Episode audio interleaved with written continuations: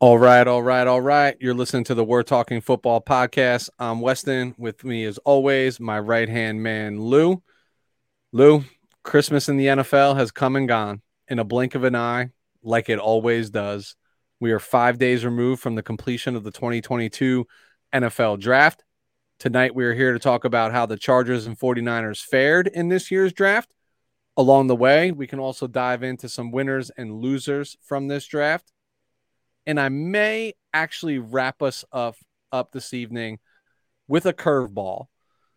But I know you'll be prepared for it. So choke up, step up in the box, take this bitch to right field, and everything will be a okay. I don't know about that, man. I'm like Cerrano in Major League. I can't only hit the fastballs. So I, I knew we should have gotten the live chicken. Sorry, Jobu.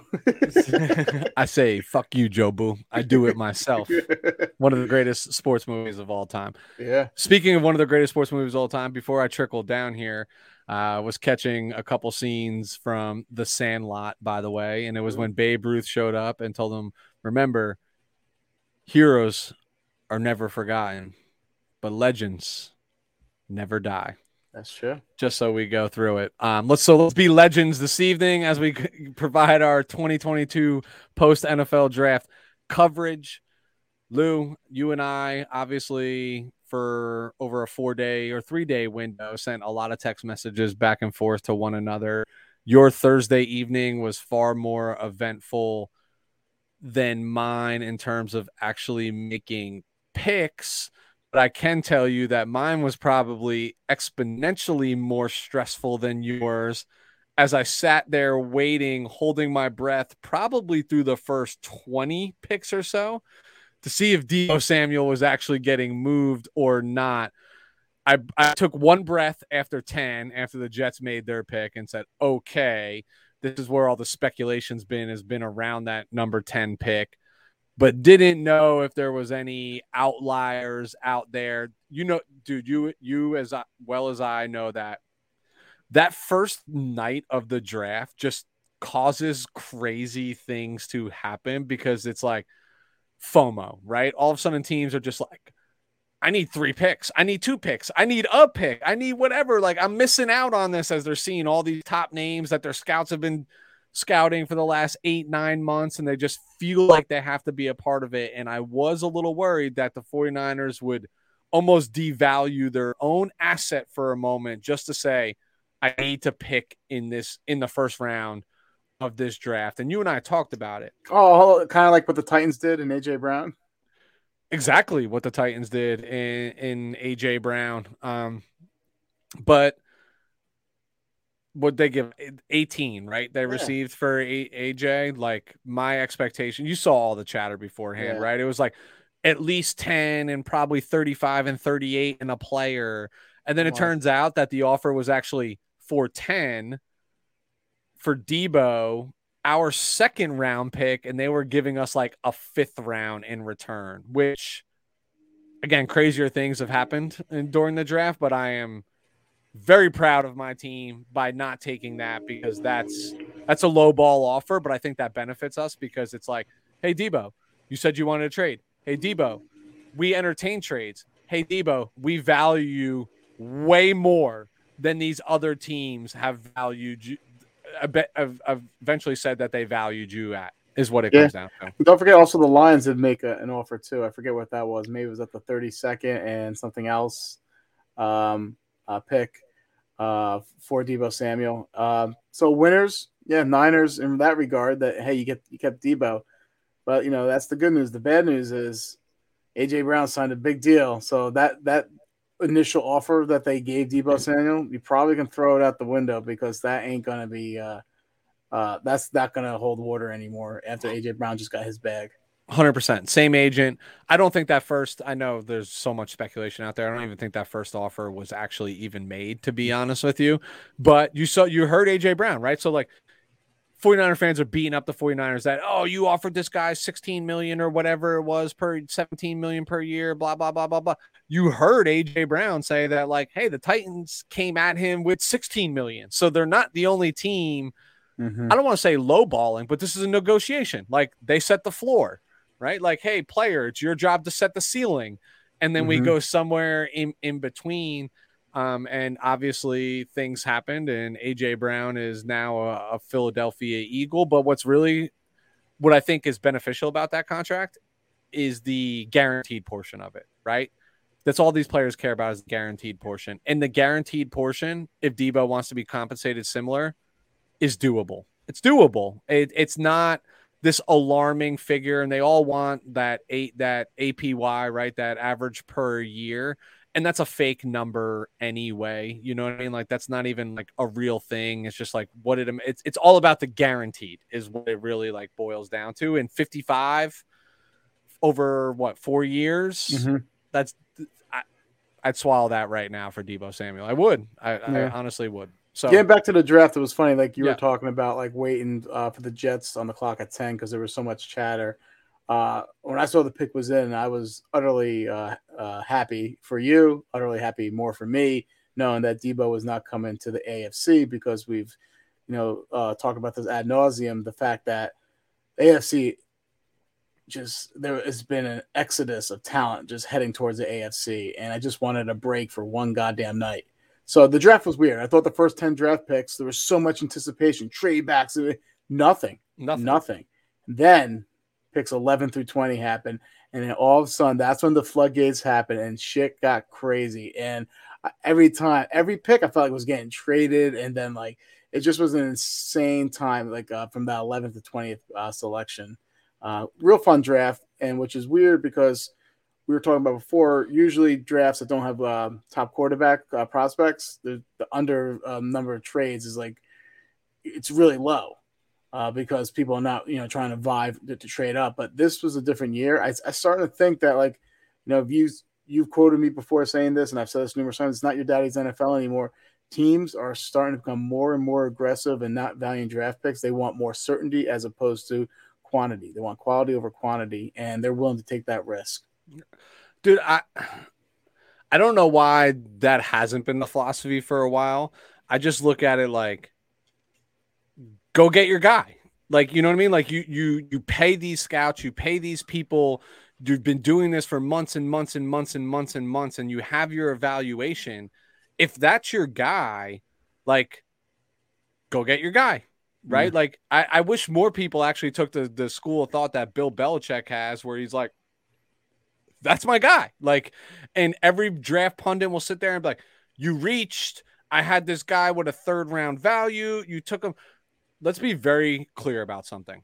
Do you think Bill Belichick gives a fuck about his Mel Kiper draft grade? I get that, but let's. You know what? I don't want to comment this because I think we're going to save some of this conversation probably for Okay. later. So I'm just- let- He Let's- he doesn't, right? And why should he? He's a six-time Super Bowl winning head coach. You know what I mean? Like, he, he- and general manager. Like he he's basically said like, so. All right, I'll say I'll say yeah, let's let's let's say time Let's All say all right, all right. probably So- save this. so let's start with our, our home teams here, um, like we normally do throughout the week, um, you know, during the regular season. So, Lou, lead us off like you always do. Let's talk a little bit about the Chargers draft. All right. Well, first and foremost, I thought uh, overall the Chargers uh, they did nothing sexy in the draft, and I don't mean that in, a negative way. This was more of a meat and potatoes, I'm going to say, type of draft. Uh, they really fortified both the offensive and defensive line. And the joke I used to make during the season, when we were coming the season, is that the fact that the Chargers are softer than a Twinkie filling. Well, after this draft and some of the other acquisitions in the offseason, I no longer really believe that. Uh, they did a great job. If you look at a lot of their selections, they did a great job adding players that are versatile. And that, I think that's a word that gets thrown around a lot. Uh, versatile doesn't mean you can play many positions and, you know, up and down in offense or defense. It means you can play many positions at an efficient level, meaning you're good at playing many positions. And I feel like they did a good job uh, of uh, addressing the versatility. Um, so they're so we'll go we'll go through some real quick picks. Uh, their first round pick, uh, 17, perhaps maybe the most nervous because there was a player that I was petrified that was going to be on the board for them and be the selection, and one on Trevor Penning. Uh, and the fact that he was on the board while they were selecting gave me. I'm telling my left arm started tingling. That's how nervous I started again. I'm like, I'm, I'm going to the hospital. I'm like, they're gonna fucking take Trevor Penning and his 34 fucking penalties, uh, and he'll be the sole reason why you know Justin Herbert gets hurt in the in, in the season. But I, I'm so proud they had the wherewithal to realize, and even I'm not sure if you heard Brandon Staley, the head coach of the Chargers, uh, uh, the head coach of the Chargers, uh, his press conference after the first round pick was kind of throwing shade at the fact that people thought they were going to uh, select Trevor Penning. He said, We needed a player to come plug and play right away that had upside. We couldn't afford to pick, uh, take a player that, had, that was more of a project. Trevor Penning is that project because he's athletic as hell. Awful technique, a lot of penalties. So uh, I'm glad they had the wherewithal to uh, not take and reach for uh, the fourth offensive uh, tackle. That being said, with their first overall pick, I wanted a wide receiver so bad, or Jordan Davis. Weston, you know this. Um, I thought adding a wide receiver would have changed the dynamic of this offense. But damn, that wide receiver run, whew, it went real early uh, starting at you know starting at eight with Atlanta, then the Jets, and, and you know so on. Then the Falcons trading up, uh, the Falcons, the, the Saints trading up. Then the then the Eagles traded up for Jordan Davis, and then I'm like, where does that leave them? There's two players on the board. Jermaine Johnson would have loved him too, because that would have added some uh, uh, additional uh, you know pressure. You know me, I think edge is one of the most pivotal uh, positions on a defense. You, you state cornerback, but I think edge is more is a, a, premium position, so I wouldn't mind that. And then the other uh, player that I was really high on at 17 was the one they selected in Zion Johnson, Boston College offensive lineman. Um, and the reason why I say offensive lineman, I don't give him designation of interior offensive lineman, is because he's extremely versatile. Now, for those who do listen to us and listen to our Senior Bowl coverage, uh, I'm just going to copy the notes I had. I literally just copy and pasted the notes I had because I was talking about Zion Johnson uh, for a long period of time during that coverage. And he was the national squad's practice player of the week. He was the best player on that field. Um, he really, my notes say he really paved the way for Arizona State's uh, uh Rachaad White. He's good in the run game.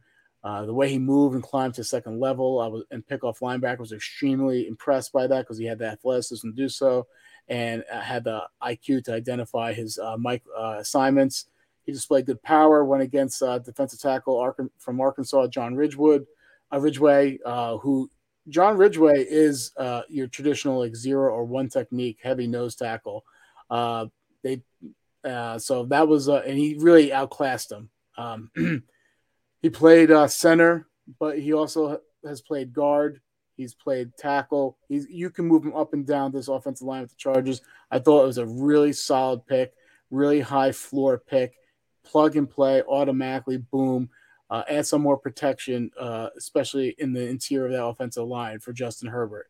So I, I, I personally love that pick. I'm not sure if I like that pick more than the fact that it wasn't Trevor Penning, but I did love the selection of Zion Johnson because – uh, of his because of his makeup. He's intelligent. I mean, this guy had a as a computer science major with a uh, double major with a criminal like uh, cybersecurity. If you notice what the Chargers doing, Justin Herbert was uh, you know a 4.0 you know academic uh, scholar. Uh, Rashawn Slater, he came from Northwestern, was really smart. They are getting really smart uh, players uh, to to fit in their scheme. So love the Zion Johnson pick. Me too. Can we stay here for a minute on Zion? Yeah, and I apologize. Yeah. So, really prudent effort by the Los Angeles Chargers. Like, no panic, sat in their position, didn't have to reach to get to a player. You've talked at great length about how the right tackle position was that of the greatest concern, i.e., Storm Norton and other names that have been there for the year. I don't know. I, I my personal belief, right, is based on Zion's experience, is he plugs in at guard like right away, right? Like probably plays guard right away. Mm-hmm. Is he is he able to play tackle? Probably, right? Like he probably has that capability. I know, like I've seen like Staley and other people say that this is not an indication that Feiler is sliding outside, but that's what it indicates to me, right? Is that yeah, I, exactly outside I, the right tackle, and you just plugged a ten year player in the in the interior part of your offensive line to protect what you and I were just talking about before I hit record, your most prized possession. Mm-hmm. And the key to a playoff and deep playoff and maybe even Super Bowl appearance over the next two years is protecting number seven. Rashawn Slater. You take Feiler, who is very capable, and you slide him outside. That's an up. So not only did you just upgrade at guard, you also upgraded at right tackle while you upgraded at left tackle last year. And in a pinch, you mentioned that that word. They all can play all over. you can move them all over the place. yeah, because the injury bug is, is, is, out there. So like, let's not let's not like. Uh... I'm a I'm a big fan of the Zion Johnson pick. I'm and and I'm gonna give credit where credit is due because you've been on the Zion Johnson bandwagon for a while. Not even necessarily to your own team, right? I Just saying was, yeah. this guy is a good football player. And the Chargers did the prudent thing while people were jumping and leapfrogging and doing everything from 11 to 20, just like you mentioned. And they sat right there at 17, didn't have to reach and they got a guy that's going to blend in perfectly with that offense. Yeah, so a couple of things. Players I want, like I said, Jordan Davis. Chargers never thought Jordan Davis was actually going to make it to him. They thought he was going to go in the top 15. They knew they had competition from both the Ravens and Eagles. Uh, and as like I said, I wanted the offense to tra- uh, to be transcend uh, to, to transcend into something different this year. They did. They would have selected any of those top four wide receivers. That's a fact. But they were not going to. They didn't have the the resources and assets to trade up for it and they were just going to hope that maybe Olave falls to them. Unfortunately, it didn't happen. But like I said, this was a safe, really good pick. You can never build too much with offense and defensive line. Uh, this pick, I know everybody is enamored with the wide receivers this year. I'm not. And, and I've been vocal about this. Like, I'm not, right? Like, I'm not a big Drake London fan. Um, I don't know if I buy into the hype of these Ohio State guys. You know, like I think the best Ohio State wide receiver is still actually at Ohio State, mm-hmm. and he's coming out next year. Um, but I think it's like the lack of perceived value of all these other players is what drove their value up. You know who I'm very high on in this mm-hmm. draft, um, and, we'll, and we'll talk about that in, in short order. I don't think any one of those wide receivers maybe a Treylon Burks because you can use him differently than you're using these other guys might make an immediate impact on a team like the Chargers because a lot of it does hinder on quarterback play and you have great quarterback play. Zion Johnson makes your team better now than any of those wide receivers would. That's just yeah, my opinion. I really have no doubt in his ability, uh, to be honest with you. He is a beast. He has good size. Had 32 reps at the combine. I have no doubt that he's going to be a solid uh, interior offensive. Dude, he starts day one. He's yeah. he starts and it's and he's a smart. He's really smart, man. Yeah. He's really smart. You got to hear playbook is not going to be a problem. It's, it's not, not going to be an issue whatsoever. You got to hear him on his interview with like Brandon Thorn, who's like an offensive line uh, guru. Uh, scout that like uh, he's known for his work and the the way he just explains uh, no, the, the importance of playing both tackle and uh, guard, uh, why it's so important to understand what your tackle's doing. Uh, and the only way you really can understand what your tackle's doing is when you play tackle yourself. So just like he really gets it, he's really smart. So we're lauding the Chargers for their first round pick. It follows up to the, they didn't have let's a second get, round. Let's get to this one because I yeah, know you're not. I, I think we're gonna have a debate about this. Yes, um, we will. Uh, I'm not the type of guy, first of all, that's going to say, "Oh, the second round pick was Khalil Mack." Um, Chargers social media did that. Thought it was kind of funny, but uh, I'm not that. They didn't have a second round pick. They traded away to the Bears uh, for Khalil Mack. So let's go to my least favorite pick, which is actually was the third round in JT Woods. Now JT Woods is a safety. They also have visions of him possibly uh, bumping out the corner back uh, from Baylor, and I get it. You would think Weston, I would love this pick because JT Woods literally tested out of the gym at the combine. He has good size. I think he's like which six. you love, which you I know, love I know. combine guys. I I get it. I get it. So he has good size. He's like six one, ran a four three six uh, 40, 39 and a half vert, 128 broad jump. His RAS, his relative athletic score was 9.43. All things that normally get me all like, uh, you know, that will turn me on. All right. And I get it also that Staley wants to make his secondary positionless, meaning everyone on the back end can play multiple roles and be hard to identify who is, you know, who is what and frees up other people. He's going to free up Derwin James. All right. And once again, I also get it. He had eight interceptions in the last two years, but you know, at college. But this is Baylor, man, right? What was the last good defensive player that came out of Baylor? I bet you don't even know because I, Mike Singletary. All right, Baylor does not produce better player than head coach. I yeah. speak from experience. I know. So Baylor does not produce, and you, you can say that's naive of, of, me to say something like that, but no, I don't. I, I really don't believe it's not a defensive uh, producing powerhouse and it's eight interceptions over the last two years. Now, if you go back into the tape, like four or five of them were just literally when the court and the opposing quarterback was just throwing it up, and like literally could just you know you know you know waved his hand for a fair catch. So it wasn't he really making a play on the ball; he just was able to come down with the ball. Uh, so I just felt like there was two things. This is what the third round like really set me off. I thought if I'm going to get heated down a little rant, thought it was irresponsible of the Chargers for not trying to trade up ahead of the Ravens to get Travis Jones, the defensive tackle from UConn. Everyone and their mother knew that the Ravens were going to take Travis Jones because they missed out on Jordan Davis. This would have been a huge way to really fortify the, the interior of that defensive line and that interior of that defense. So I, I was really pissed the fact that you know they had plenty of picks to do so from that standpoint, not moving up in the first round, but you can move up in the third round, not give as much capital. So the fact that they didn't leapfrog uh, the Ravens, I thought was irresponsible and very complacent. All right, so let's say they didn't want to do that because they did want to, you know, keep some of their picks. There's other players I felt would have been a better fit. Marcus Jones, cornerback out of Houston. He's a good cornerback. He's really fast. And guess what? He provides special team value as a, as a returner. You know, they're trying to preach they want to improve their special teams. Why not kick the tires on Marcus Jones?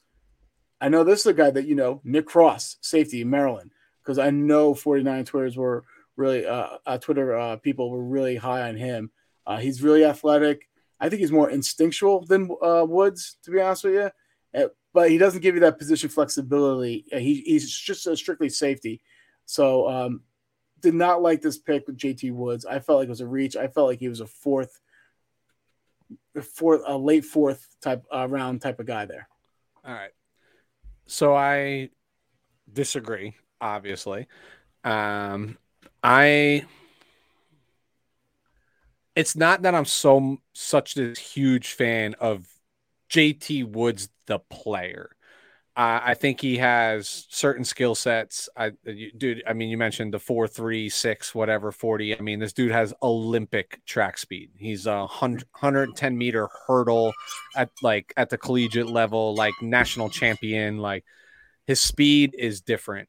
Why I love it is you had mentioned the Chargers mentality and philosophy going into it. You, you said versatility.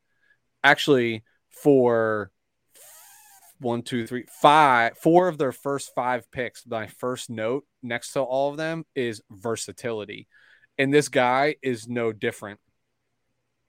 He can play over the top, which lets you create number three, formerly number 33. Still into weird that box. That, yeah. yeah, I know. Into different positions. Now all of a sudden Der- Derwin looks looks like the fourth linebacker or the fifth linebacker, depending on the alignment, or if you're in the nickel or whatever it is. Like, just let Derwin do what Derwin does, right? Like he takes the running back out of the passing game, he takes the tight end out of the passing game, he takes the middle of the field away from 10 yards to the um to the line of scrimmage, right? Like, and now you can let him do those things.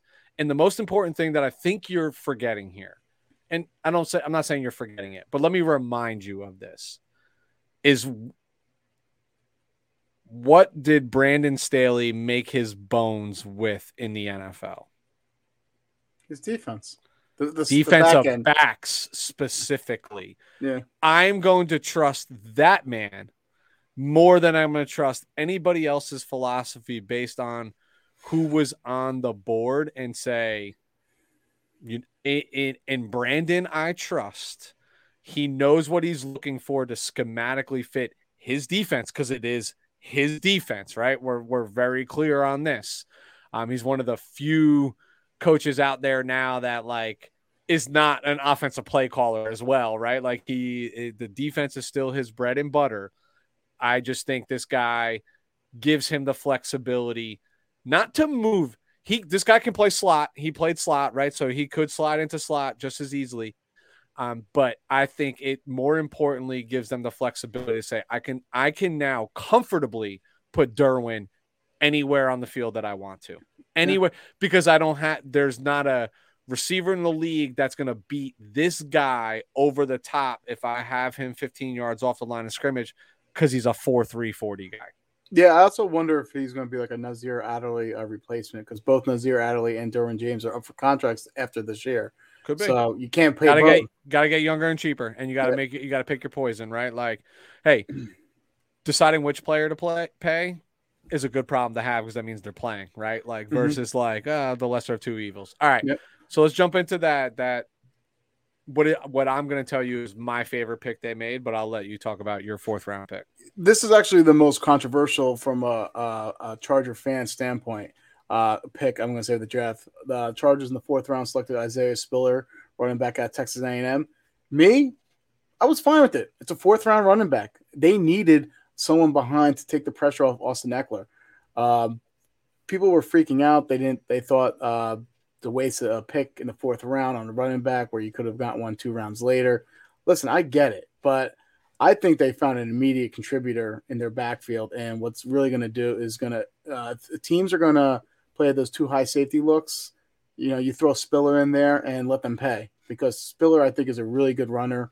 Uh, I understand why people are upset about Spiller because he didn't test well, but and I know uh, once again I'm going against my laurels here. I you know I get he's not fast and he's not overly athletic from a relative athletic score type you know, standpoint, but the fact is this: he has good vision, he's powerful, he's only 20 years young, uh, he has some wiggle to him, he's patient. Like I say, he has good vision and he has good hands. He caught seven, eight balls in college, and he did so in a pro style offense against a deteriorating offensive line in college. Uh, if you look at other running backs, you can be successful and not test well in the combine. And I made a point on my Twitter to you know bring this out. Look at Dalvin Cook's combine uh, performance, Kareem Hunt, Arian Foster, Damien Harris. These are all solid running backs, if not better than solid, that uh, will will dispel those you know those uh, relative athletic uh, you know score truthers out there, such as myself though. So what I'm hoping this does is this couple things. First, it takes Joshua Kelley uh, and uh, Larry Rountree off the field. They have no, they're they're just simply not good uh, running backs. Secondly, it gives Austin Ekeler, it takes away that wear and tear. But here's another thing: the Chargers didn't draft a wide receiver, right?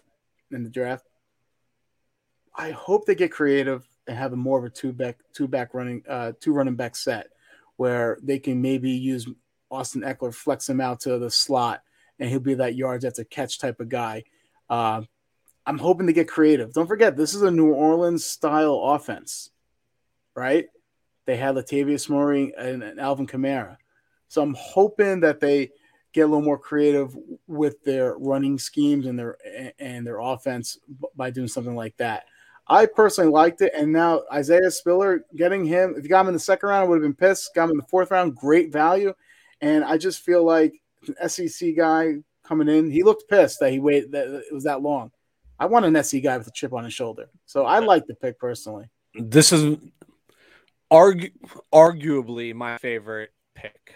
Uh, we'll have that conversation again in a, in a minute here, but arguably my favorite pick that this team made. Uh, you, Lou, specifically have talked at nauseum throughout the entire regular season that the Chargers needed a number, a true number two back that you listen, Austin Ekeler is a really good football player, right? But he's not an every down four 300 plus carry running back. Like he's just not. He, no, he is. He can't do it for years consecutively. If you want, I, I, I don't I don't think I, I don't think he is right. He I know he's built by a little bowling ball, but like he's so like you just mentioned the two back set right?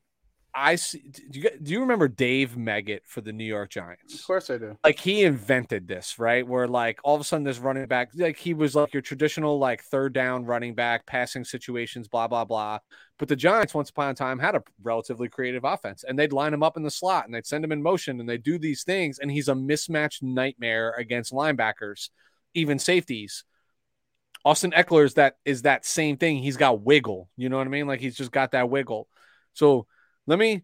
You mentioned SEC player, uh, a two-time first team All SEC running back, by the way. So let's not forget that. I won't get into the stats. So not only did they find that number two back, they found a really good one. And Lou, let me be the first one to tell you this. And you know how I like making bold statements. So be ready to copy, paste, screenshot, do whatever it is that you said. By the time this season's over, there will be a 60 40 split in work in the backfield in favor of Spiller over Ekeler. That's how much I believe in this guy and what he's going to do for you. He is a third down back. You mentioned 78 catches in a pro style offense. In, college, you don't throw to your running back a lot, right? You don't see like Alvin Kamara esque years where you catch 90 balls in the season and you know get the ball handed off to you 130, 140 times like that. That rookie year that he had, which was like unprecedented, and years that he's had since. I'm telling you, Charger fans, if you hate this pick now, you're all you're thinking about is like, why do we need a running back in the fourth? And you're just being a fanboy and loving like Joshua Kelley and Larry Rountree. This guy will make you change your mind. You got a really, really good football player who's going to take a lot of pressure off the offense. And again, I, let me repeat myself 60 40 split by the end of the season as you're going into the playoffs, because I will predict you to be a playoff bound team this year in favor of Isaiah Spiller over um, Austin Ekeler. So, two things. First of all, I just was happy that it's a fourth, it's a fourth round pick, right? Usually in the fourth round, Chargers trying to draft, you know, trying to draft a, a special teams contributor as opposed to an immediate full time contributor.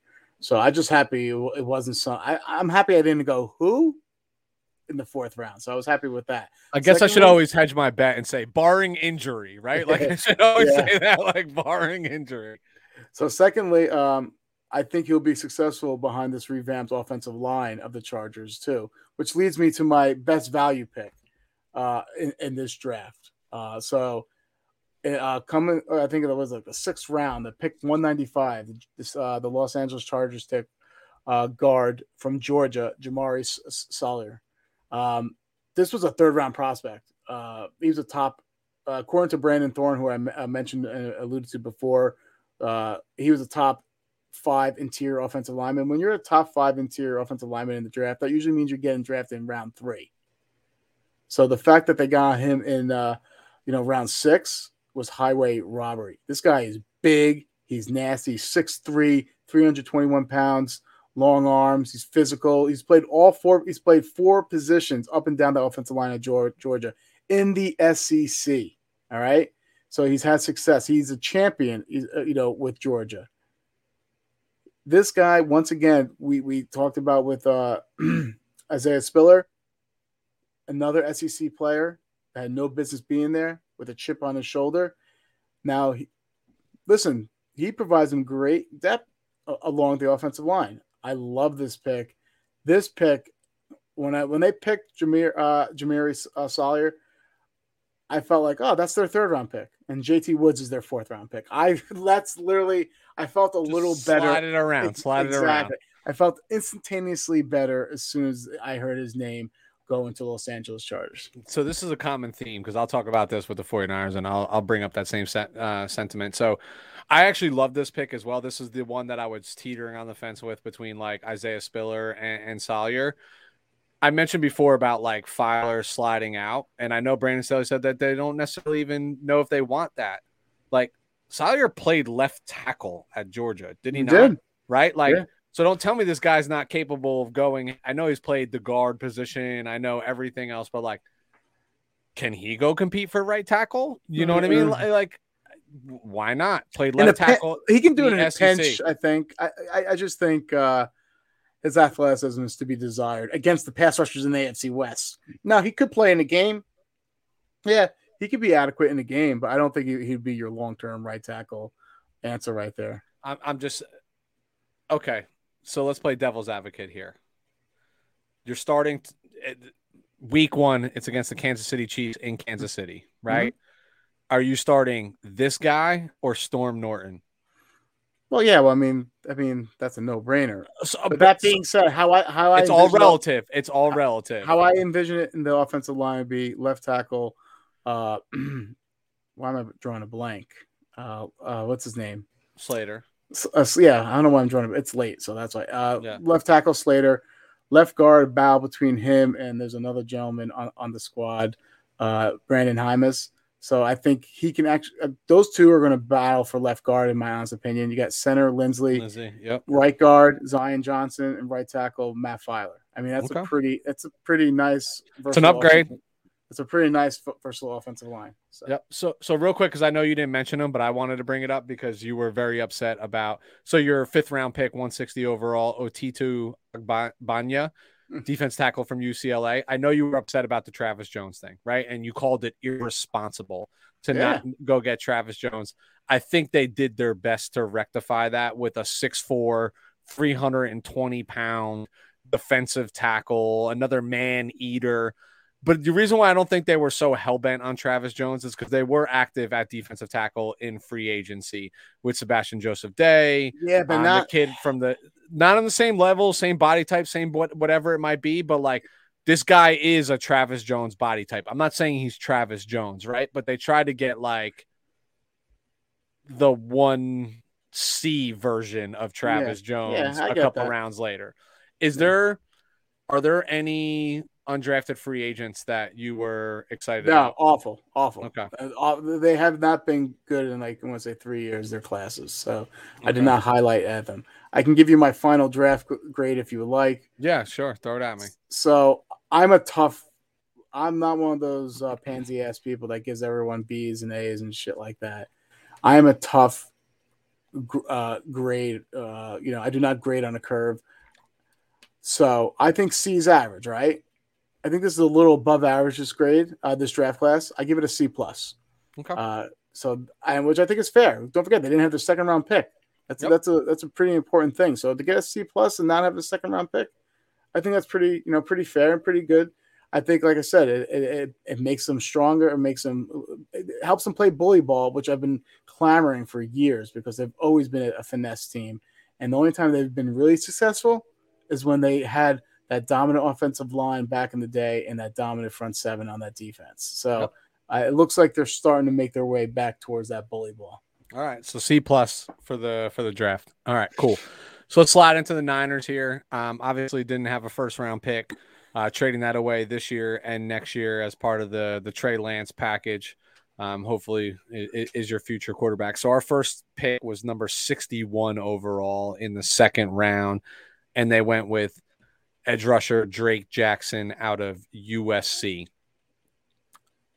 I don't want to say I'm a big fan of this pick, but I'm a I'm a fan of the pick. I'm more of a fan of the pick because you know, the 49ers of late when they're the good team, right? And they're ascending. So when we made a Super Bowl appearance and an NFC championship appearance, a lot of that was predicated on the defense and a lot of that was predicated on pass rush specifically uh, obviously Dee Ford is is will never be Dee Ford again. He'll never be on this team. That's a, a, a done deal. That's a wrap. So who do you get to go opposite of a healthy Nick Bosa? What I like about Drake is he's a pretty raw athlete. And when I say like raw athlete, like he's very athletic, but he's been playing in multiple schemes. He's never had a home. He's never had a true position, right? Like they've lined him up at the equivalent of an outside linebacker. One year he was heavier, played with his hand in the dirt. So this last year they he was playing around like 240, 250 when he's probably should be like a 270, 280 pound guy and just put his hand in the dirt, which is what he will do in San Francisco. There will be no illusions. Uh, there will be no dropping back and, and, covering tight ends and running backs out of the flat. His job will be you will be single team because we have 97 on the opposite side. Go after the quarterback, and early in the year it'll be specifically on third down, right? So he will be like a spash, uh, a pass rush specialist. He's got really good bend. Uh, like there's just a lot to like about his athleticism. And when I think about just kind of pairing this guy with Kris Kocurek, who we all know is like a, a, legend in terms of coaching these defensive coaches and what he turned Kerry Hyder into and Arden Key into and what he's done with so many of these guys along the way, I think this is a perfect landing spot for someone like Drake Jackson because it's going to be like, we get it. We hold nothing that has happened to you in the past against you. This is literally what we are going to ask you to do and we have one of the best teachers in the NFL to teach you how to do it effectively. So to me, a win in the sense of like maybe on paper not this like glaring position of need, but while I still always tell you that my logic is pass coverage is better than pass rush, we're still in a league where you can never have enough pass rush. So uh, right pick, right? Just right pick is the way that I look at it. All right. Um, first of all, I see what you did there because uh, we do have budding opinions when it comes to defense. Uh, but all right, so I love this pick. All right, so I was a and I was a big fan of them uh, spending their first round pick on a premium position like an edge rusher. I thought it was really smart, intelligent of them to add to their strength as opposed to reach for a weakness. Uh, so I know, like we alluded to before, Nick Cross was a, a, a player that a lot of people uh, projected to the 49ers, but I would have Drake Jackson, obviously, uh, from a player uh, talent standpoint, ahead of Nick Cross. Uh, and yeah, you hit a lot of things. He, you know, he's quick, he's athletic, he has some bend. He has long arms, 34 inch arms, uh, which is really important, especially from an edge rusher. He played better he tried to become a speed rusher last year. I think that's what you were alluding to before, and that's not his game. Obviously, I think he wanted to play speed rush, uh, uh, play as a speed rusher at 246. And the reason being is because he wanted to get drafted earlier. It's, it's, speed rushers always looked you know more favorable than your power rushers, but when he's heavier, he's always played better. Uh, and you kind of stole my thunder here. Uh, he is another toy for that San Francisco defensive line coach uh, Kris Kocurek. I, I made a note to put that in there because I wanted to impress you. The fact that I'm like, you know, you he, all you guys do is just cultivate defensive line talent. Even people that have been like uh, castaways from other teams, uh, you guys do a good job of you know uh, with that defensive line talent and just really uh, uh, creating you know uh, more talent with them. Yeah, I, I I'm not going to be a dead horse. Like the pick, um, I honestly don't believe the 49ers ever once as an organization felt pressure to go find a safety and Jaquiski Tartt's gone, right? And and I do think um, the NFL is sleeping on the value of Jaquiski Tartt. I was always a big fan of him. I think he's a great player. I would love to see him back here, but I don't think the 49ers felt pressured. They brought in Odum from uh, uh, Indy, I believe, right? Like, so somebody that they think could slide in. People quickly forget that Tarvarius Moore, who tore his Achilles really, or like at the start, like in camp last year, was close to maybe even starting over Tartt the way that he was coming on to play that position, and you get him back for another year. So I think they were a little like, hey, let's see. Like, I don't think they felt pressure to get across or trade up to get like a Jalen Pitre or someone like somebody that the, the fan base was enamored with that we see as a position of need. I think the 49ers were more like, again, you can never have enough pass rush. Let's make sure Kris Kocurek and let's make sure DeMeco Ryans have all the toys that they need to get after the quarterback, etc. So then things get interesting for the 49ers. So their next pick, so they had two third round picks. Their first was at 93 overall. And for the second consecutive year, they decided to burn a third round. At least they didn't trade up for this one like they did last year when they took Trey Sermon, but we took another running back in Tyrion Davis Price from LSU. So this was knee jerk reaction. Yeah, a head scratcher for me for sure. I just mentioned consecutive years of drafting a running back in the third round from a coach who typically gets the world out of sixth, seventh, and sixth and seventh round running backs and undrafted free agent running backs and makes a killing with these guys, right? And moves them for like assets when he's done and over with it and they're they're burned out. But it also is telling me like, okay, because I liked Trey Sermon. In fact, in the limited time that Trey Sermon saw on the field, he was actually pretty productive. And so what happened here? Is this like Joe Williams all over again when Kyle Shanahan pounded the table for the dude from Utah um, who like quit on his team and then came back in his senior year and Kyle had to have him? Like, is, is, is that what happened with Sermon? So on the on the first on the surface, it makes it feel like last year's pick and this year's first third round pick felt like wasted pick. So when I went back and watched like tape on him, right? Highlights and just kind of loaded some LSU games. I actually really liked what I saw from him, you know, like a another SEC running back, a thousand yard rusher. He can pound it in between the tackles. He runs physical. Um, he's a big dude that's not slow. Like this is still a four four a four four guy. You know what I mean? This is not like a, a four seven um, guy, so he can move.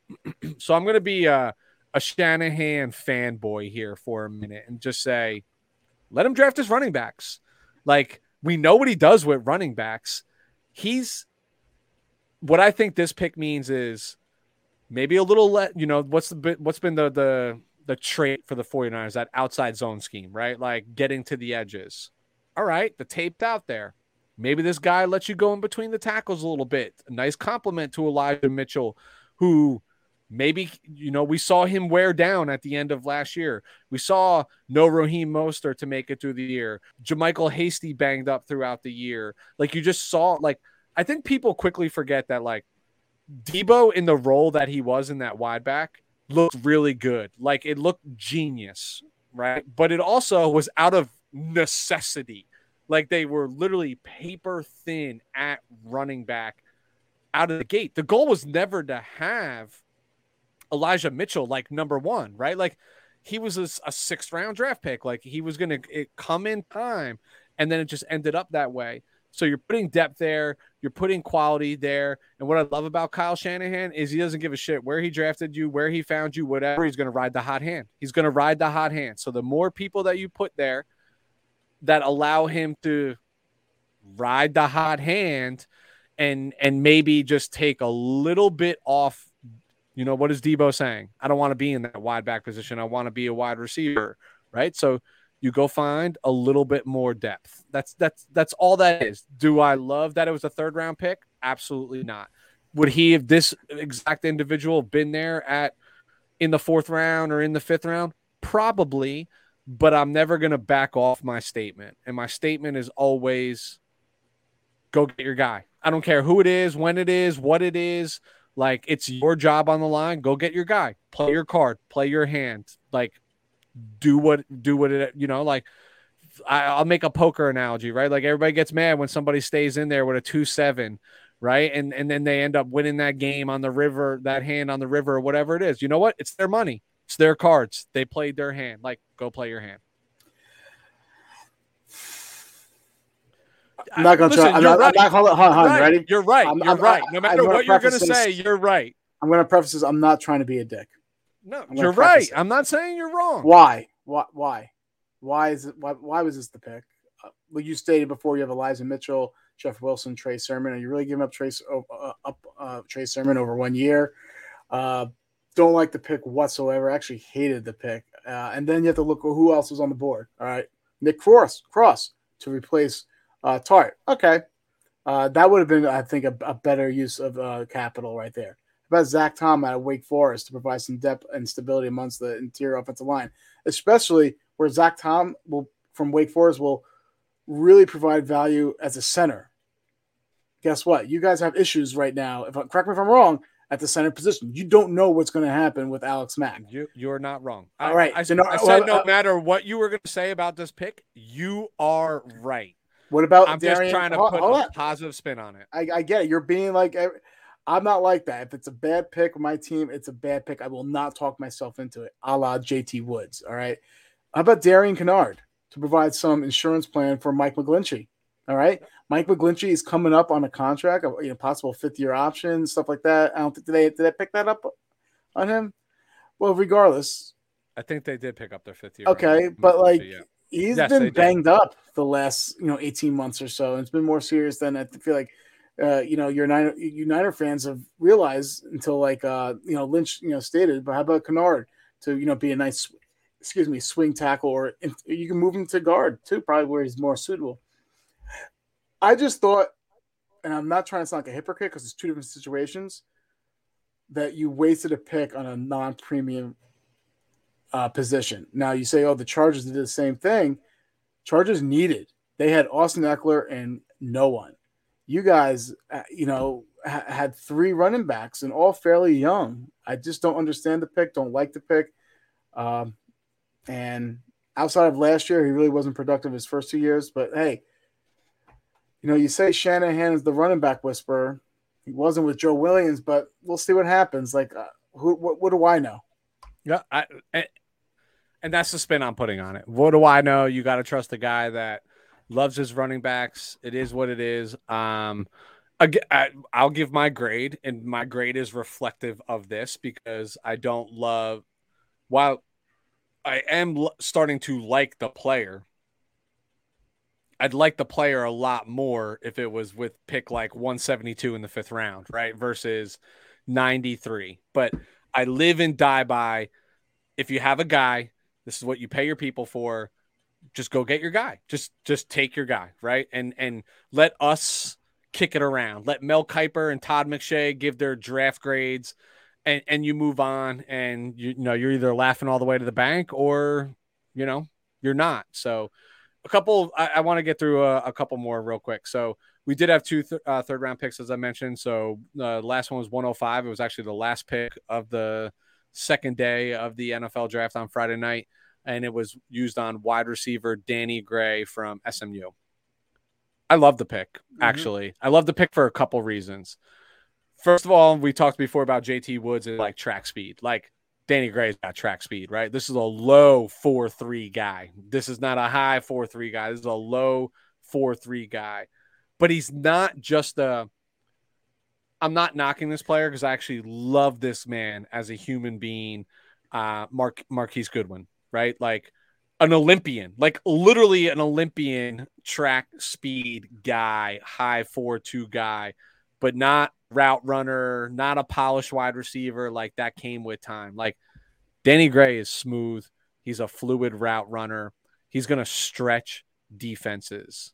But most importantly to me, is this truly signifies the transition to Trey.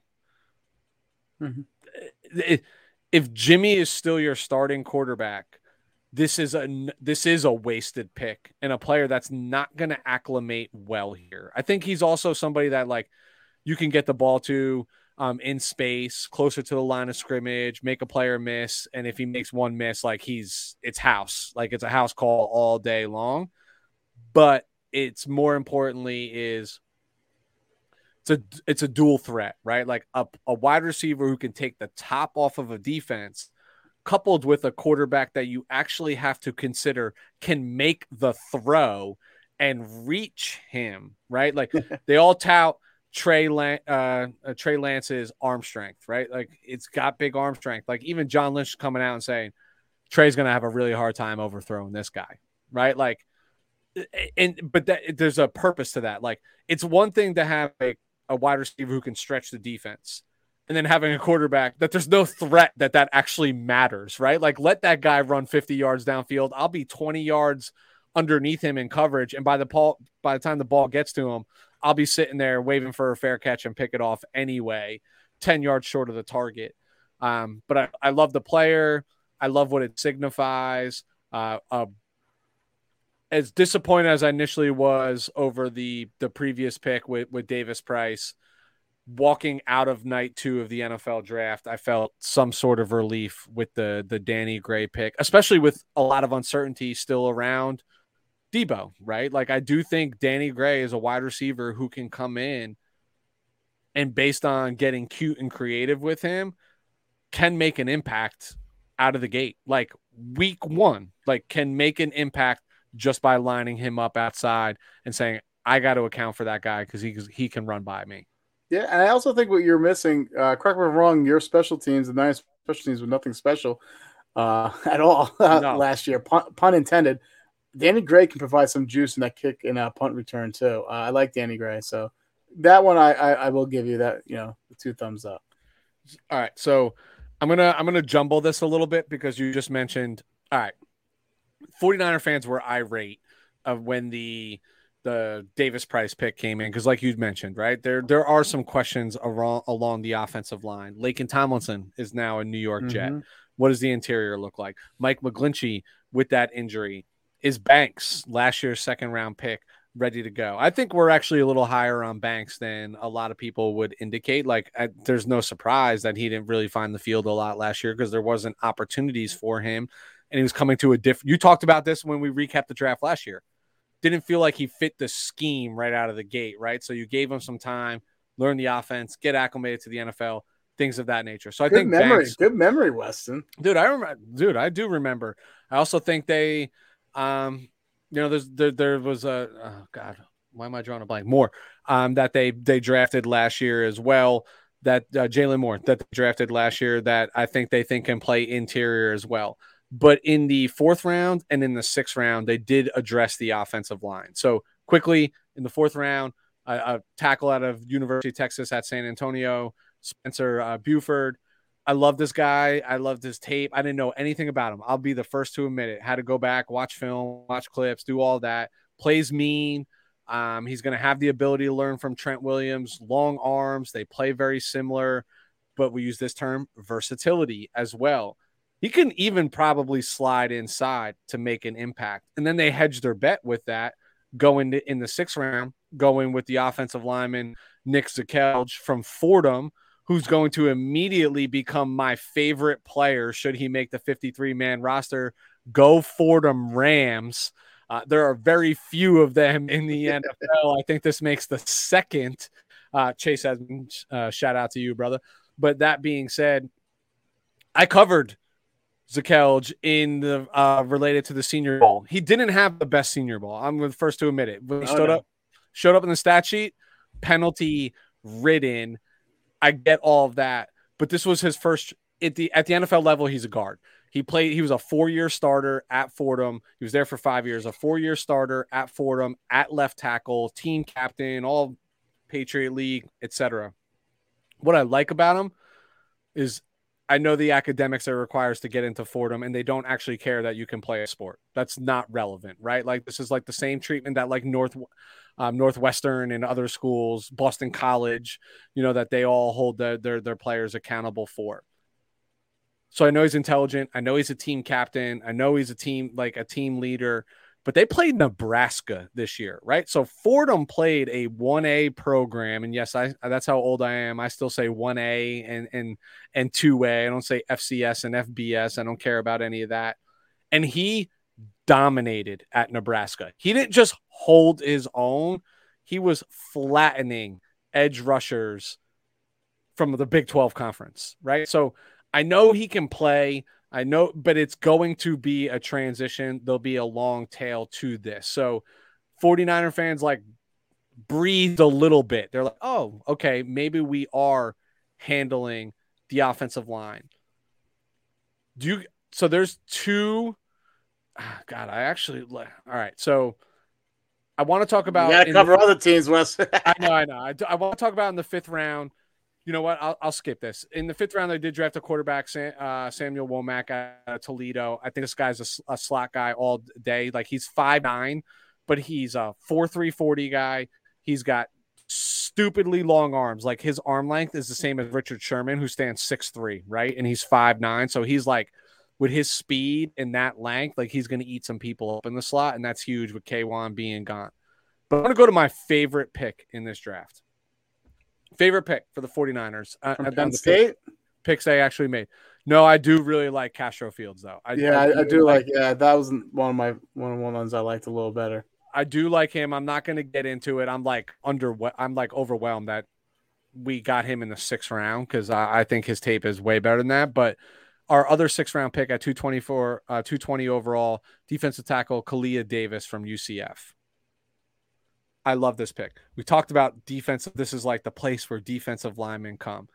He's probably going to miss the entire year, most likely towards ACL after like four or five games in 2021. Didn't play in 2020, opted out um, due to COVID. But he, dude, he is so fluid and so athletic. And every draft pundit talks about his first step being mesmerizing and elite from a, a speed perspective and getting off blocks. And Lou, I'm going to use your own words. Where do you say pass rush is the most difficult to defend from? The middle. The middle. And that's exactly where he does it from in a six foot uh, six foot one, six foot two, 300 plus pound frame. Um, I, you're not going to hear his name in 2022. You're not. You're not going to hear it. But to me, this is one of those future investment picks. You get this guy, he's sitting there, he's just on the whiteboard, watching tape, learning from Kocurek, who wants nothing else but to be a defensive line coach. Like this guy has every opportunity to go somewhere Yeah, else. he does. And it's all he wants to do is just be a defensive line coach. He's going to I'm going to revisit this clip. And in 2023, we're going to be talking about Kalia Davis again and how he's going to come onto the scene. I love everything about this pick. You also mentioned the Castro Fields. I love that too. But so let me let me tell you my draft grade for the 49ers. I'm a you said C's average. I would give this a C. I would give this a C. I like a lot of the players, um, but I don't love like when, how, why, where, especially with that third round pick. Hard to judge a team when you don't even have a first round pick. Your first You're pick that you make is, is 61 overall. So it's a C. It's an average. But where the bell curve happens for me is in the undrafted free agents. So we actually signed 14 of them. I, I prom- listeners, I'm not going to go through 14 of them. I won't bore you to death but there are three that jump off the charts at me. You kept mentioning like Nick Cross throughout all this. And I said, I don't think the 49ers feel pressed to take a safety. But once we started getting into like round four, round five, whatever, there was a player that I was like, I want this guy. Can't understand why he's not coming off. You mentioned SEC players with chips on their shoulders. So let me li- introduce you to Leon O'Neal Jr., safety out of Texas A&M. Just go turn on his tape. It's solid. And with Tartt gone, he's gonna get. I know we brought in Odum in the offseason. Hufanga was a pick last year. Hufanga is not a starter in this league. I'm just sorry, 49er fans. He's not. You'll remember him because he returned a touchdown on a block punt against the Packers in Lambeau in a game we had no business winning, but we won it anyway, um, etc. And I know Tarvarius Moore potentially coming back, but I'm telling you, this undrafted free agent is going to have a chance to compete, and I think he will make a really strong, compelling case to be your starting. I'll call it. See, their, their, their safeties are interchangeable, so I'll just call him a strong safety in the NFL for the San Francisco 49ers. And 49er fans were, I'm, I'm, no, I'm no different than a lot of them. Like, where's the O'Neal pick? Where's the O'Neal pick? Like, cool. Okay, we took Zakelj. Oh, oh, cool. We took, um, you know, whom, whomever we took, even with the Mr. Irrelevant pick where we took QB Brock Purdy. I was like, this has got to be Leon O'Neal Jr. And it wasn't. And then lo and behold, um, he comes to the 49ers as an undrafted free agent. And then the other two, you mentioned center, skept, you know, being skeptical about like what's Alex Mack's uh, scenario, et cetera. So Dohnovan West from Arizona State, another guy who's played a lot of the positions on the offensive line, and we probably brought him in as a center, right? Like that's what our interest is. Another name that 49er fans from the fourth round on were like, take West here, take West here, take West here. And then lo and behold, he comes, excuse me, as an undrafted free agent. But my favorite, well, I, I do really love the Leon O'Neal one, but offensive lineman Jason Poe from Mercer College. Did you see our boy Shrakes this morning um, with Tom Pelissero going through some of their favorite undrafted not. picks? So Shrakes put uh, Poe up there, but this is a big, big man who can move. He put up 30. So he went to um, Georgia's pro day. So he went to Georgia's pro day, put up 34 reps on the bench at 225. Has a, you're talking about a man who's 290 pounds, maybe ish, 31 and a half inch vertical, ran a, oh, excuse me, he's, th- he's over 300, ran a 489 40. Yeah. And Mercer played Alabama this year, and he was blocking everybody, dude blocking everybody. He was not getting beat against your national championships at the collegiate level, the Alabama Crimson Tide. What I love even more about him is he put his own tape out there. And if you haven't seen this yet, I'll send it to you as a follow where yeah. he's running routes, dude. Crisp routes, catching the ball on the there's, move, looking like a yo, yo, yo, yo, yo. There's your wide back right there, yeah. Bro, listen, I, I, have no illusions. Is Jason Poe going to be on the 53 man roster? like week one. No, he's hmm, not. Practice squad. But he will be a coveted stashed practice spot. And Kyle Shanahan will find a way to get him onto the 46 man roster at some point in the season. And you don't know where this man, like, dude, in college, he did it all. Like, he literally played tight end. He literally lined up at fullback. He literally lined up at quarterback in a in a wildcat. Like he does things that Kyle's going to be like, we talk about versatility all the time. Like that man's on the field. What are you going to do about it? So those are my three. My undrafted free agent grade for the 49ers, and I can go further than this, is actually an A. So my draft grade is a C. My undrafted free agent grade is an A. But because undrafted free agents don't count as much as the your drafted rookies are, that would nudge me to a C plus overall. Okay, so you gave like 14 different grades. I think you gave half the letters in the alphabet. So uh, stop, stop. Yeah, I gave I gave two. What's what, what is the final grade? If I include both of those together, a C plus. C plus. Okay. Uh, what did you give the Chargers for a grade? I didn't give the Chargers a grade. I would have given them. I would have given them a, a B minus. Okay, I think you're a little more generous than me. Um, looking at this draft class, and once again, I'm not trying to throw shade. Yeah, I always say C is average. I think it's and the reason it's no fault to you know to the Niners because they don't have that first round pick. Didn't like the third round pick. So what I'm really looking at is your you know your second pick and the second uh your second round pick and your second third round pick uh, as the real people I feel comfortable when it comes to uh, contri- uh, a team that needs more contribution. That's because you guys are close. It's not like you guys are rebuilding. I think you need more contributors. I, I mentioned some names I thought could have been uh, better selections uh, over Price, Davis Price. I give you guys, and I know I'm probably gonna get a lot you know heat on this, but like I said, I'm a tough grader, C minus, uh, a little below average. I, I'm I'm not mad at you because I don't love the draft. I told you that I like Womack, I like Castro Fields. Uh, Kalia is not going to contribute right away, so like it's hard to factor into him. Like I'd literally would use him as my grading for like next year, depending upon who they pick. But you liked Castro Fields too. But I this is why I'm so high on the undrafted free agent class, is because there are players that they literally secured that 49er fans, if they picked that player in the fourth round, even draft pundits would be like, that's what they were supposed to do. Well, and they Wes, just got them undrafted. Yeah. Well, Wes, you're doing what every fan I feel like does right now is the fact that you by now you're talking yourself into picks. I'm not. Like, I'm not. I'm no disillusion. I just told you that. And I'm not a disil- I'm not delusional. Like Jason Poe's not going to be on the rot. like he's going to be on the practice squad, but he's not going to be on the starting roster. But if you surveyed other 49er fans, they're like, this guy's got to be on the 46, bro. You can line him up. Like, see you yeah. later, Deebo. That that's our wide back. You know what I mean? Like that's like that's how crazy some of these people like literally are. I think I'm being fair saying that to me, their draft was a C if I couple in the undrafted free agents that I'm giving an a, like a, literally an A to, I I'm no disillusion. That just, I round that up to a C plus. I don't even put that in B territory. Okay, okay. So I think we now let's pivot right and then to yep. some of our favorite drafts and least favorite drafts. So we'll start with uh, uh, some of the favorite drafts uh, from this past week.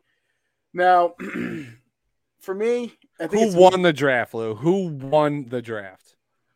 all right. Honestly, who won the draft? I'm going to say the Eagles, and let me tell you why. Uh, you know, I was looking at what the Eagles did. You know, throughout you know throughout last week. they had that forced trade feature on, and the fact that they what they got for AJ they got AJ Brown for that selection, and then on draft night, I love the fact that they uh, added Jordan Davis. You know, some you know with uh, Fletcher Cox, you know, in his last year of his deal. Love the Cam Jurgens because Kelce is on his last year's deal. Uh, love the Kobe Dean pick. you know, those are all really solid selections. And oh yeah, I think they have two first rounders next year. So I think they hit it, you know, out of the uh, out of the park. Um, but I think it's your usual suspects. I mean, by now everyone should know who won. You know, some of the winners of the draft.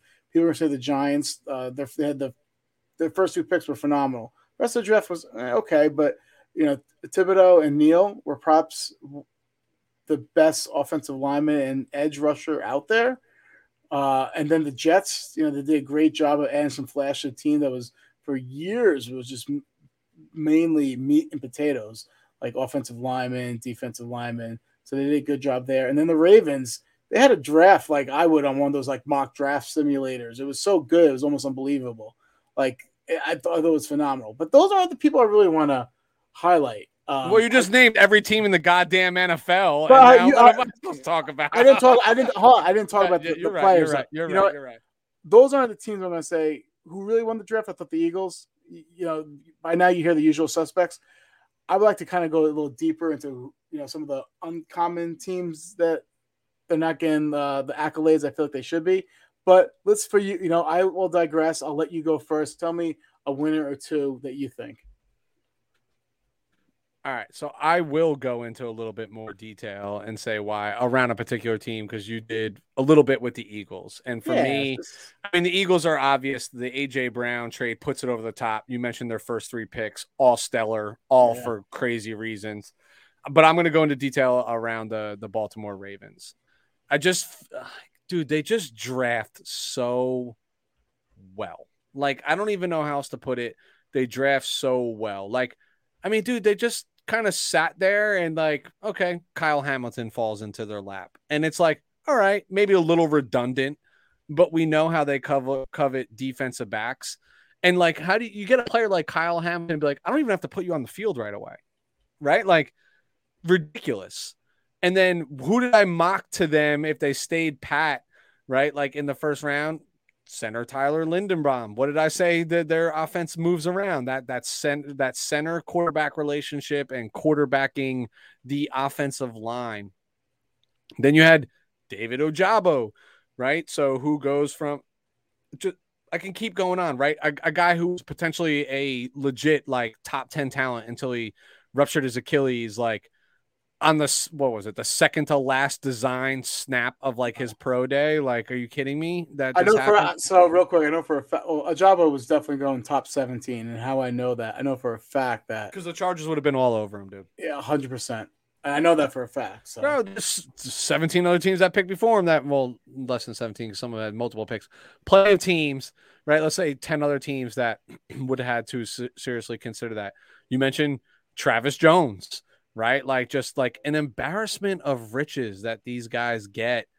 And they do with like with ease, right? And it's like it went from Ozzie Newsome to who's their general manager now? I don't even know. Uh, off top of my head, yeah. Drawing a blank, but like it's it's it's it's the it's the same story for the last 15 or 16 years in Baltimore. Like they just can I, can I throw a little, well. Can I, can I throw a little shade to them?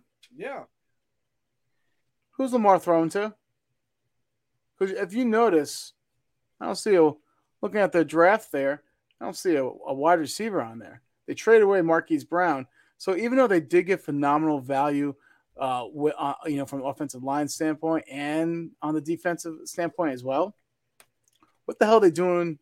you know, at the wide receiver position. Now I know there's still you're a third uh, third wave of free agency, but okay. So you're forgetting two very important things. First, forgetting who their offensive coordinator is, Greg Roman. You need there is, it, it's this is why Marquise wanted out in the first place. And nothing. I mean, dude, his his best friend is Lamar Jackson, right? Like they became like best buddies, but he's just like, offense doesn't go through me anymore, man. It goes through the tight end and it goes through the running game. That's what Greg Roman does. And I again have firsthand experience three consecutive NFC championship games with the San Francisco 49ers, where Greg Roman was our offensive coordinator and wide receivers were like irrelevant. You know, it was Vernon Davis, Vernon Davis, and it was a heavy run game and stout defense. That's how that team won. I know, but I'm looking You're also the... forgetting our man, Batsman. you are forgetting Rashod. I'm not. I'm, I'm not. Batsman. So they have Rashawn, they have Rashod Bateman. All right, I, I like Rashod Bateman, Devin Duvernay, and James Proche.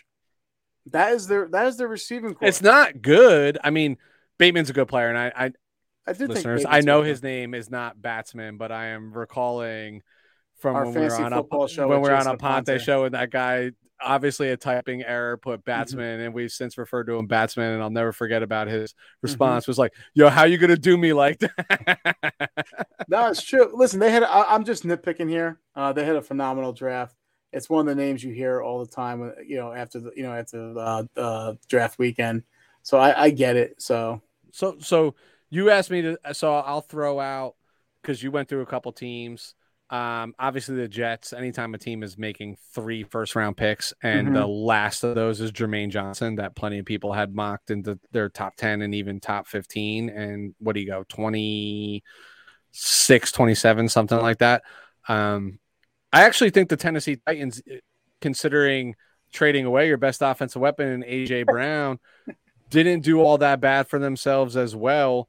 Um, between Treylon Burks, Roger McCreary in the second round. Uh, and then Malik Willis, like I listen, I'm gonna I'm gonna I'm gonna slander you so hard right now. But the your top ten quarterback in Ryan Tannehill going into the season last year ain't it, dog. He just ain't it. Like Malik is gonna get an opportunity to compete. Um and I'm not so uncertain that he doesn't fit this offense maybe a little bit better than Mr. Tannehill does.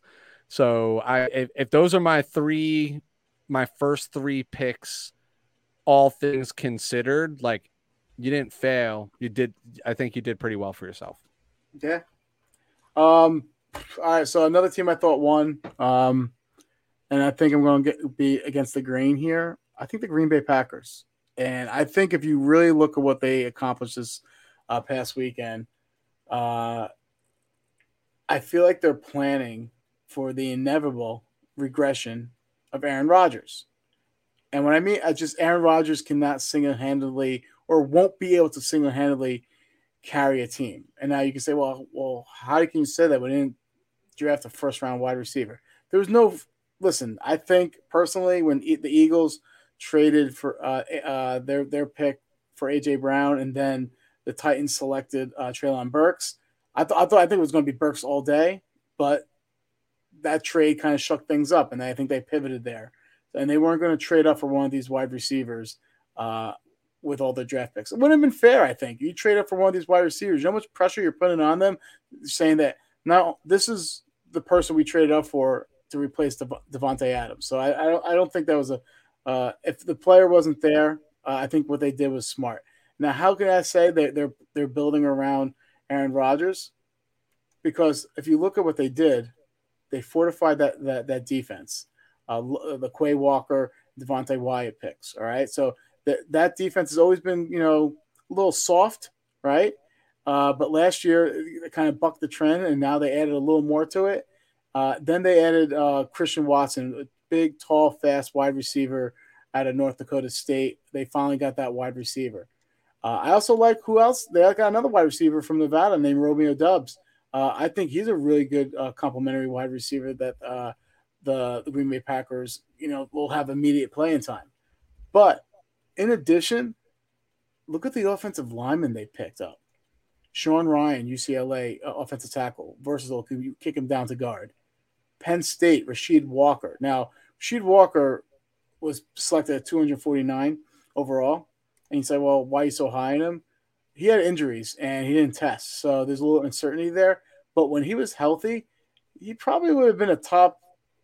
Uh, you know, he probably would have been gone by round three in that regards. And then also my my love affair with Zach Tom as well, uh, uh, off, interior offensive lineman for uh, Wake Forest, who shut down Jermaine Johnson uh, uh, when they played uh, Florida State. So they build up the offensive line, they build up the defense, and they added some wide receivers.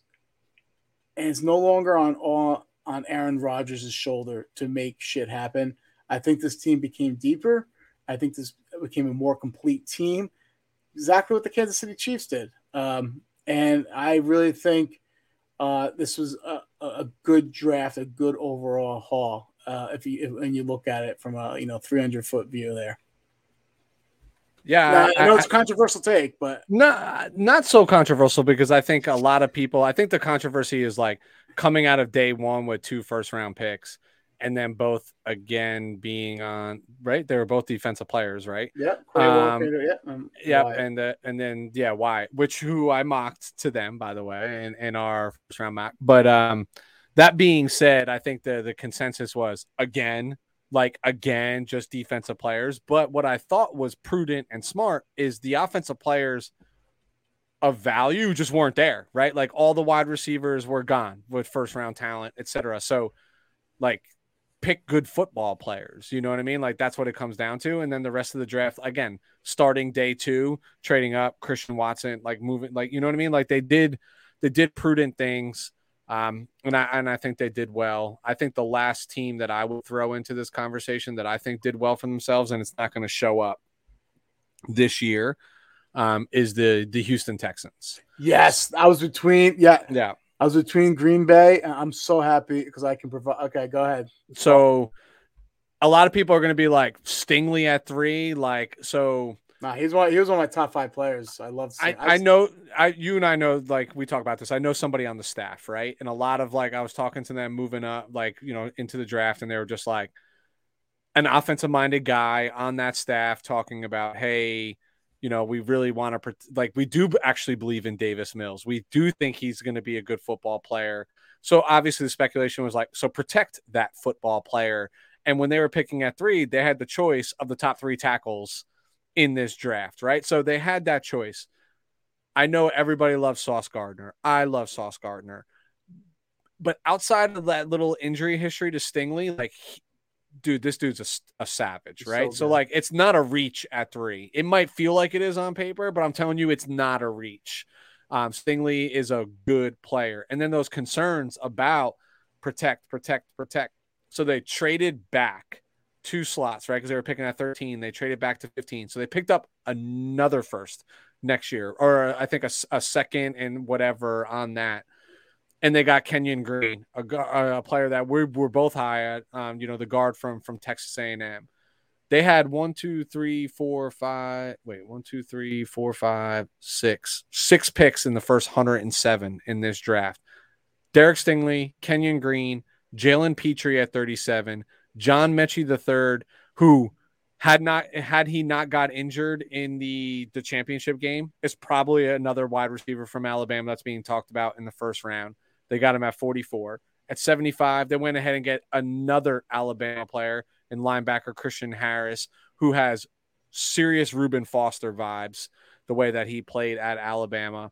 And then at 107, they went ahead and got Dameon Pierce running back from Florida, who I thought only just played superbly well um, at the Senior Bowl and showed up, uh, you know, over the over the course of the year. Again, it's not going to show up in 2022. There's still more to do, but Texan fans still have two first round picks next year. I think they have two or three second round picks next year, 11 picks. But every one of these picks was prudent, not redundant. So I just mentioned three, four, five, six players at six different positions and that are got, immediate starters on this team. Exactly. You hit the nail right in the head. I'm not going to repeat everything you said, but uh, yeah, love the fact that they, they did a great job of fortifying that secondary with Stingley, who's I feel about Stingley how I felt about Micah Parson last year. So that says a lot. So uh, for those who know how I feel about Micah, who I felt about Micah Parson pre-draft, uh, you know that I love Stingley. Uh, Jalen Pitre, who gets a lot of comparisons to the Honey Badger. Uh, so they did a great job of fortifying that secondary. They added some offensive line. You're right; they got immediate contri- contributors to a team that is in desperate need of contributors. I just think it was prudent, right? And making moves, some trades. Like, I mean, dude, that 44 pick was from Cleveland. The 75th uh, fifth pick was from Denver. Um, you know, the the 107 was from Detroit. Like they're just using their, you know what I mean? They weren't getting cute with their assets. Like, no, we're like we need contributions right away. So I, I thought the Houston Texans did real well from themselves. So speaking of doing well from themselves, let's parlay into those that maybe didn't do so well from themselves and losers in this particular draft. So, yeah, um, my first on the docket is the Chicago Bears, and why do they hate Justin Fields? Why I don't understand why. Because uh, this regime did didn't pick him.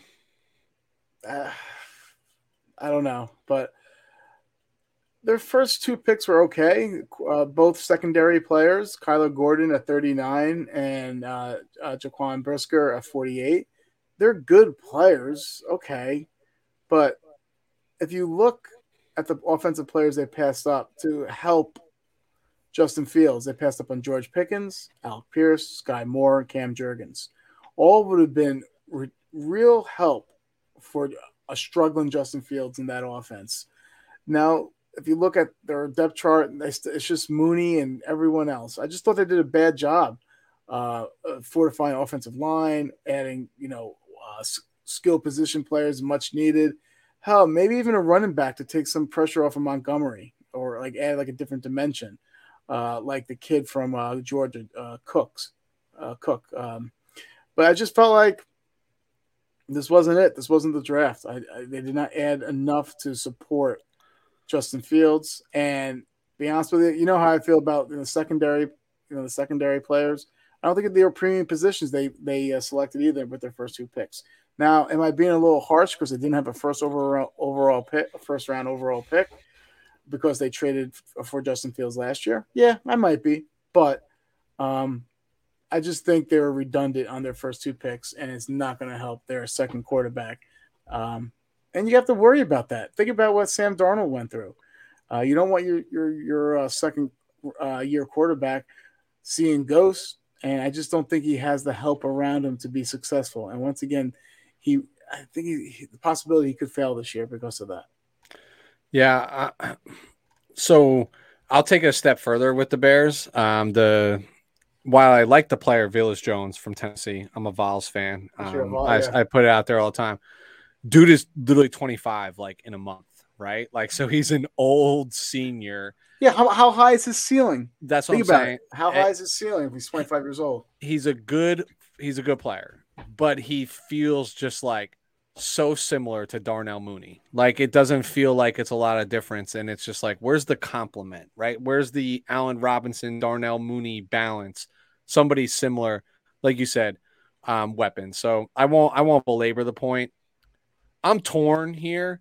Like part of me just wants to dig into the Jacksonville Jaguars so badly. Like so badly. But I'm gonna actually parlay into the New England Patriots. Ah, that's the low hanging fruit. It's the low hanging fruit, and then I'll I'll let the cream rise to the top on this one. So okay. the obvious is is Cole Strange, right? Um, at whatever it was, 27, 20, what whatever 29. 29 where everybody's like, hey, this dude from Chattanooga has got a third round grade on him, and Bill Belichick says, I'm going to go ahead and take him in the first round. And I, I can't help but get the video. Did you see that video of Sean McVay and Les Snead? We're floored. Dude, they were like, we thought we'd have a shot at him at 100, and they just start dying laughing. And I, and I agree with Sean McVay. And let me tell you why. I watched him at the Senior Bowl. I thought there was numerous times he got overpowered. Uh, and, and I just wouldn't ever think in my head that he'd be a first round pick. So again, I, I err on the on two schools of thought. One is if that's your guy, you go get your guy, right? Like we all talked about that most teams only have what 14 to 16 first round grades given anyway. So if you're selecting there and nobody, I, I'm I guarantee they were probably trying to shop that pick and nobody really bit for what they were looking for. No, so they went and got the their guy. Was, apparently the rumor was is, and I'm not trying to sound like a homer or whatever, but when the Chargers selected Zion Johnson, if you notice, the Patriots like traded back within like, like within minutes of that. And and and that would have made a lot more sense. Yeah, Same, I mean Boston you know? College, New England Patriots versatile offensive lineman. I mean, can play center. So or guard. So so the the the the reach is there. But I'll go back to what I said very early in this. Like I promise you, Bill. Like we're sitting here critiquing it. Bill Belichick, and not, that he would care about us anyway, but Bill Belichick does not give a fuck what anybody else thinks about who he picks when he picks them. Like uh Logan Man, he's done this with Logan Mankins. He's done this with other guy, right? Like as long as they they fit their scheme. Now, one thing I will say about Strange is that if you you love RAS, dude, and his RAS was top notch in comparison, right? Correct me if I'm wrong, but it's in like the top like seven out of like 13, 1400 people at that position over time. So just putting that out there. And Belichick, like I said, he doesn't care. Like he doesn't care. If this guy is smart, can digest the playbook, and I can plug him in day one, we'll all be probably laughing about this because they won't pick up his fifth year option. They might even trade him away, get some assets for him, and then two years later he'll be a New England Patriot again See, after he gets an All Pro grade. I gotta say something. I think you're falling in love with the lore of Bill Belichick. I, he's a fantastic coach. One of the he's the best coach in the NFL ever. Uh, him being a GM, I don't know if he'd still be around if he strictly was a GM. If you look over the last couple of years, their draft picks have been god awful. Yep. And I think you know he's a little there's arrogance to him uh, that he knows more than everyone and what have you. But that all that being said, did not like the the Cole Strange pick, especially there. Uh, I thought the you know I mean I'll let I'll I'll I'll I'll digress and let you continue. But I just think you're falling. What has Bill Bill Belichick done the last couple of years after Tom Brady? I know he's gone I'm, to the playoffs, but he got, he got, ran out of town in the playoffs. I'm not falling for it because I'm not a Patriots fan, right? So I'm not trying to create this disillusion.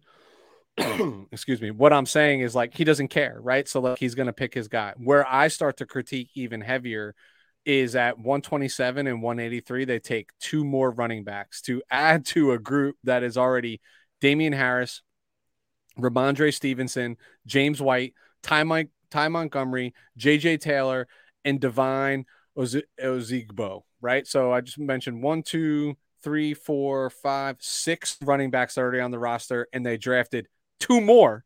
So you think Kyle Shanahan loves running backs? I agree, right? This is where is Bill the GM getting in the way because those don't make a lot of sense to me on a team that like maybe I should be looking at going to get my second year. And then they drafted another quarterback in like the fourth or fifth round or whatever. Zappe, yeah, Zappe. Yeah, Zappe in the fourth round or whatever. What and it's just like shouldn't we be investing around Mac Jones? Okay, so arguably you did that with an offensive lineman.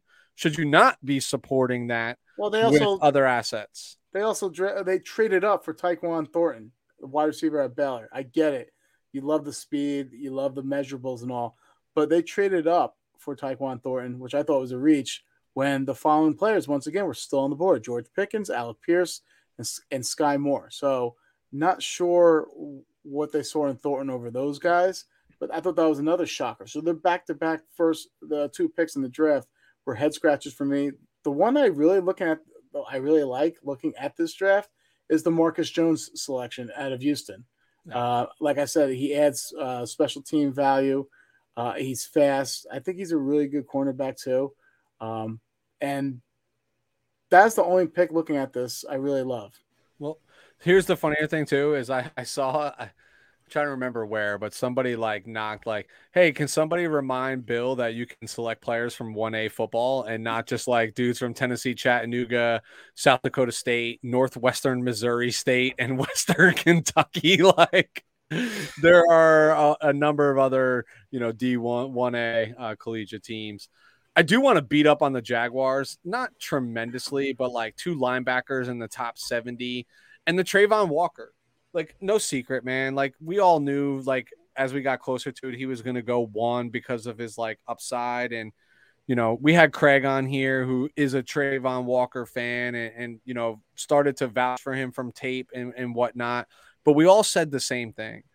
You take this man in the top five, let alone at the top one, you're just setting a precedent for failure for this guy because like you expect number one to explode onto the scene, to make an immediate impact, to almost change the guard for your team like a quarterback would number one overall, or in more recent years, like a Myles Garrett or even Nick Bosa at two. Like those are the expectations you have of this player. And I just don't think Travon has that. I'm not gonna say he's not gonna be a good player, but he's not gonna do those things, is my opinion. With, I'm confused with the fit too. But like Aidan Hutchinson was the safe bet, right? Like consistency, motor, team lead. Like you need you need those things down in Jacksonville. Like it just felt like that was the even one of the linemen, any of the offensive tackles, any one of them. Like I'm I'm building around my quarterback. Like none of this was like like we all said Trevor Lawrence was like the best prospect since Andrew Luck, right? Like that's what everybody's saying about him. Like why would you not support that? And I'm sorry, Christian Kirk is not supporting that. Um, so that that's my knock. Uh, last one for me, New Orleans Saints. Uh, I was shocked they didn't move up in the top ten uh, for better talent. Uh, they really mortgaged their their future, and I like Chris Olave a lot, but they really mortgaged their future, uh, you know, uh, by trading a, fir- a, future first round pick for Chris Olave and Trevor Penning. in my opinion, I know they're delusional, but they they think that they are closer than you know they are. And while I do like the Chris Olave pick, um, don't like the Trevor Penning pick for reasons I stated before. That I was relieved when the Chargers did not select Trevor Penning. Uh, I just thought it was a little confusing uh, looking at this draft. Uh, I always thought they were going to trade up. Remember our last show? I'm like, they want an offensive tackle, man. They're going to trade up for an offensive tackle. It's not going to be a quarterback. They are not selecting a quarterback, and they just stayed put selected the you know the fifth best offensive uh, tackle you know on the board, and they traded up for their wide receiver. Don't think this really moves the needle too much for me with those selections. And then guess what? If if Winston fails this year, what's their plan next year? Because I tell you right now, they have a first round pick. So very confused uh, what's going on there in New Orleans uh, for those reasons. Yeah. Uh, well, we were both wrong, by the way, on the over under because they did make two first round selections, yeah. even though they did move a little bit on the uh, the Olave. All right. So winners and losers, you've heard it. We've covered the Niners, we covered the Chargers. Lou, I promise you a little bit of, of a curveball, but it's not it's not a true twelve to six hook, right? Okay. Um. So hang it. What, I'm gonna hang it for you right now. So what? Hmm, which which one do I want to ask first? What was your fave? No, I'll, I'll ask this one first. What team had the best value pick, and who was that pick? Ooh, huh? The best value pick. That's a good question.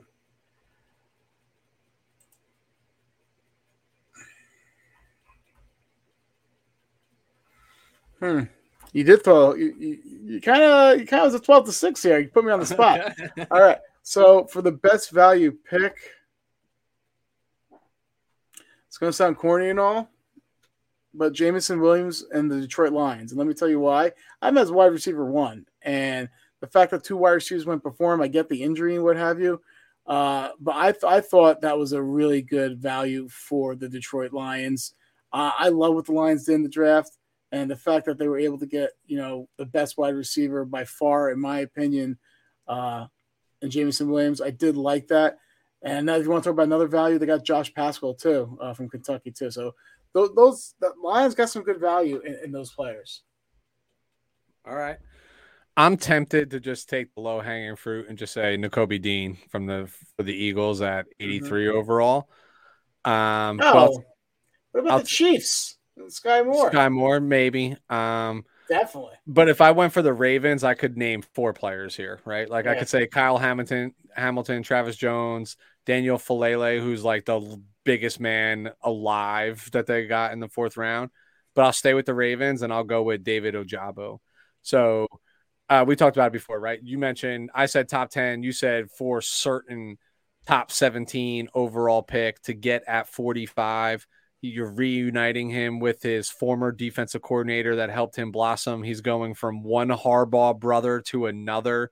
Like you literally could not have scripted this any better for him, but the pure value is again, barring that in, that unfortunate injury in his pro day, likely a top let's just let's let's split the difference and say a top 13 14 pick in the draft to be able to essentially redshirt so it feels like the baltimore ravens are making two first round picks next year already for the team so i'll, I'll go with david ojabo can i play devil's advocate there uh, i'm not yeah. sure i talked to you about this i love david ojabo if he was a first round pick don't love david ojabo if he's past the first round let me tell you why with when you're a first round pick, you get that exercise that fifth year option. You have five year control. When you're not first round pick, you only have four years. So David Ojabo injury is probably not going to play this year. If he does, it's going to be towards the back end end of the of uh, the year, right? He's extremely raw too, right? So now he needs another year of learning curve too. That's the first two years of the contract where you're not getting his full potential. So now you have basically two years remaining on that contract to see what he really has, and that could be that could be challenging. I think so. I would love if someone like uh, with that um, numerous first round picks, uh, you know, would take Ojabo, but it could be a little challenging when he gets past that first round uh, to make a, a fair evaluation what he could be. Sure. Uh, I think when you have teams that have two first round picks more often than not, like let's exclude the Packers or the Chiefs, but there's a reason why they have two first round picks. Um, so it's like you can't necessarily truly roll the dice on on a shirt guy, but to counter your argument, okay, yeah. So the first year carry the the first round carries that fifth year option standpoint, but if he's a year removed and then he's in that second year being raw, the extension is is shortly there and it's not for the same money as somebody who might be a first round pick and and and balls out right or slips to the second round because he's got character issues and balls out and you lose that that fifth year option. So I just I just think for where they got him and the environment that he's going to for his it just makes a lot of sense for both parties. Um, and that's where the the value is there. And I didn't want to say Nakobe Dean because I felt like that was the lowest hanging, most obvious fruit, who's probably also facing a redshirt year. Um, as he says well. he's gonna be ready. He says he's gonna be ready for mm. camp.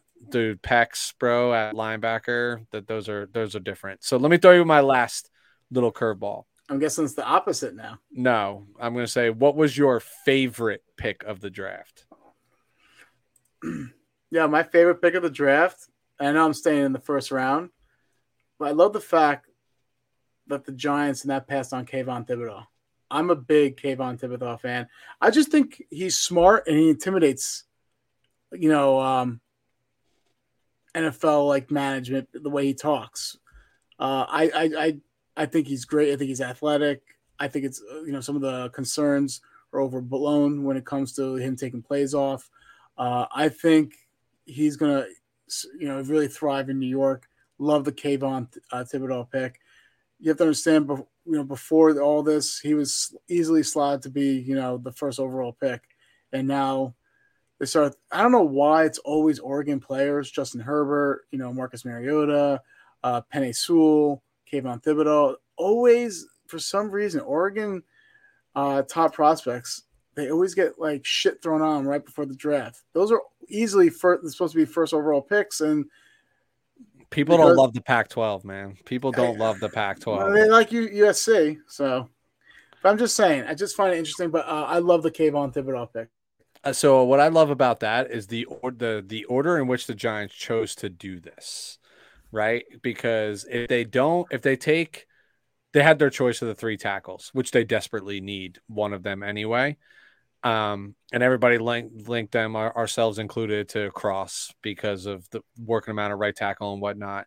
So if you take the tackle first, even though there's only one pick in between you, I do think there's teams who are calling Carolina with all the uncertainty of what Carolina was going to do, quarterback or whatever, to get there for Thibodeaux right? So you strategically were like, I'm going to take Thibodeaux.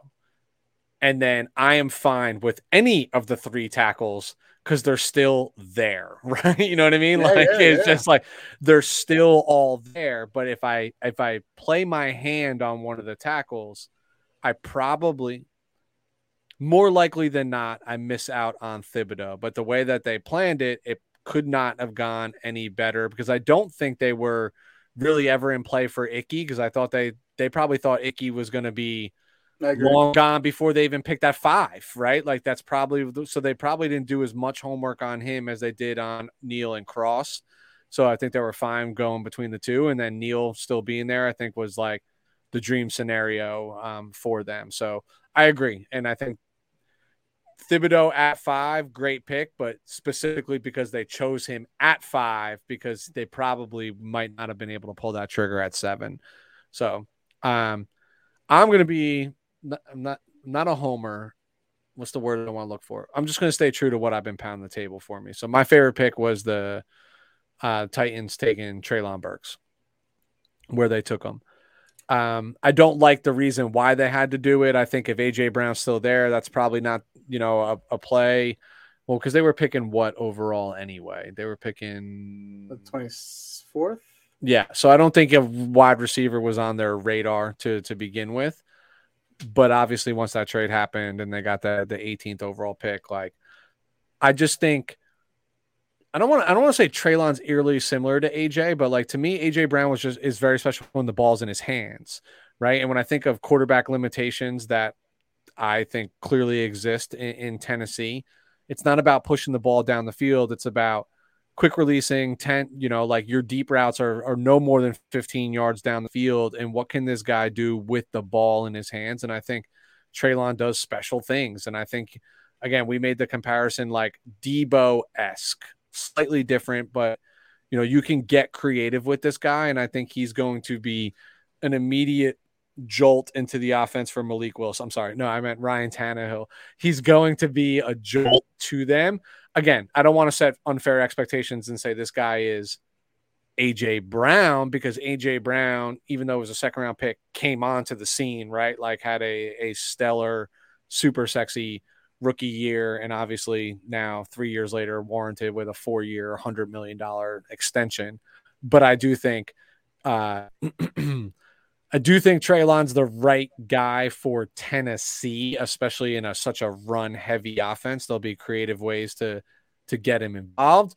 I just more look forward to seeing him when Malik Willis is his quarterback versus when Ryan Tannehill is his quarterback. So I said he's one of the biggest boom or bust prospects in the draft uh, because uh, people are saying he's AJ Brown. They're saying he's Deebo Samuel, or he could be like Laquan Treadwell or what have you. Um, I just feel like don't love the situation he was in. Now, if he went to Green Bay, you best believe, you know, he that would be my that would have been my favorite pick. Um, they could have been real creative with that offense. Don't love the situation he's going in in, in Tennessee. Um, for numerous reasons, from a schematic standpoint, I know he, you know he has similar skill sets to AJ Brown, but um, don't think he's going to be able to get to that level anytime soon because uh, of the regression of Tannehill. I, I, see. I owned up to it. So, you know the regression of Tannehill. Uh, also, is that foreshadowing that he won't be in your top yeah. ten quarterbacks next year? So, and also, I think that um, I just feel like uh, he has a big shoes to fill, and the, it could be a little problematic always comparing him to AJ Brown too. So I don't like like uh like the situation. He's going to have to be the one.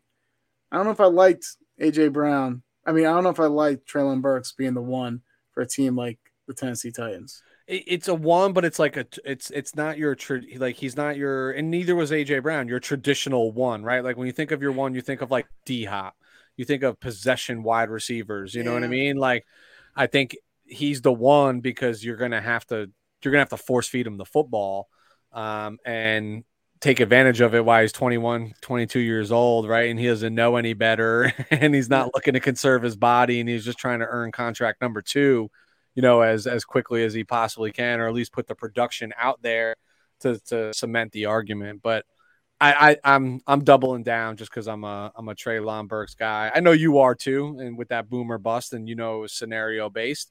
Um, I'll, I'll say this is not the most ideal scenario for the player, but I think the player is going to help the scenario is the yeah. way that I look at it. So, okay. all right. It's a, shame, so, it's a shame those top wide receivers all went to like teams that I don't know how they're really going to like. That's not going to increase their value. Like the, I love Garrett Wilson went to the Jets, Drake London to the Falcons. Like there's no like the quarterbacks there. I don't know what teams. Marcus Mariota is doing with Drake London. Yeah, or Jameis Winston with uh, Olave, or Goff with Jameson Williams. So like, it's a shame that none of these quarterbacks could play with like better Well, none of these receivers going to play with better quarterbacks. Yeah, they didn't get Mahomes. They didn't get you know Skyy Moore and Christian Watson are are laughing all the way to the bank because they're about exactly. to get force fed rocks in in so many ways. So yeah, Lou, that's a wrap for us. Um, to quickly recap again, we went through the our recap of the draft, talked about the, your Chargers, my 49ers, gave some winners, losers, talked about value picks, talked about our favorite picks. Um, so that that covers our our draft coverage. Now we get into a little bit of the, low point in the season. We'll have some rookie mini camps coming up, some OTAs on the horizon. So, you know, outside of injuries and you know, this is all t-shirts, shorts, and helmets right now. So not a lot of uh, sexy, exciting stuff, but it's been a mm-hmm. crazy mm-hmm. off season nonetheless to cover. But like I always do, Lou, I'll rely on you to let everybody know where they can find us. Follow us on Instagram and Twitter at WTF Pod NFL. And Weston, where can they find us on uh, YouTube? at We're Talking Football on YouTube. I still have a running bet going with Lou for anybody that remembers that. Doesn't look that good. Doesn't now. look that good for Lou, but Lou doesn't even actually owe me anything in return. I just told him by the end of the at the end of 2022, we get to 500 subscribers. Uh, a very expensive dinner is coming his way on me that I will be partaking in as well, of course. I'm not just going to send him and the wife out. That's silly. I'm going to make him have to go out and spend time with me. Uh, but Lou, always appreciate the time. I know it's late in the evening, uh, but we'll be, we'll be back in uh, short order. All right, take it easy. Adios.